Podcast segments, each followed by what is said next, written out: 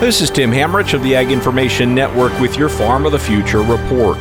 Cattle ranchers have an opportunity to unlock real insights by keeping their genetic data proprietary instead of housing it with a breed association. This, according to Lee Leachman of Leachman Cattle Company, who says since doing that at their operation, they've been able to build their breeding program and optimize the entire supply chain.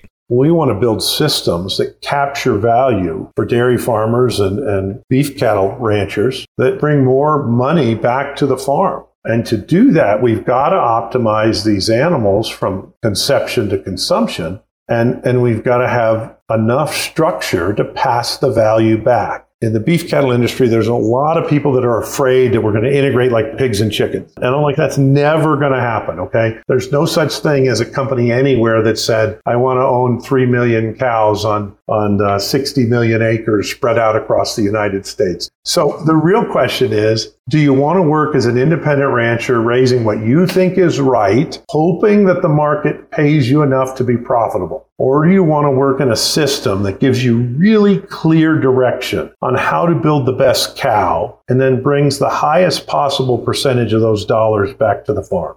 Leachman says in order to unlock the full value, it must all begin at the farm level. And that's today's Farm of the Future report brought to you by the Ag Information Network. I'm Tim Hammerich.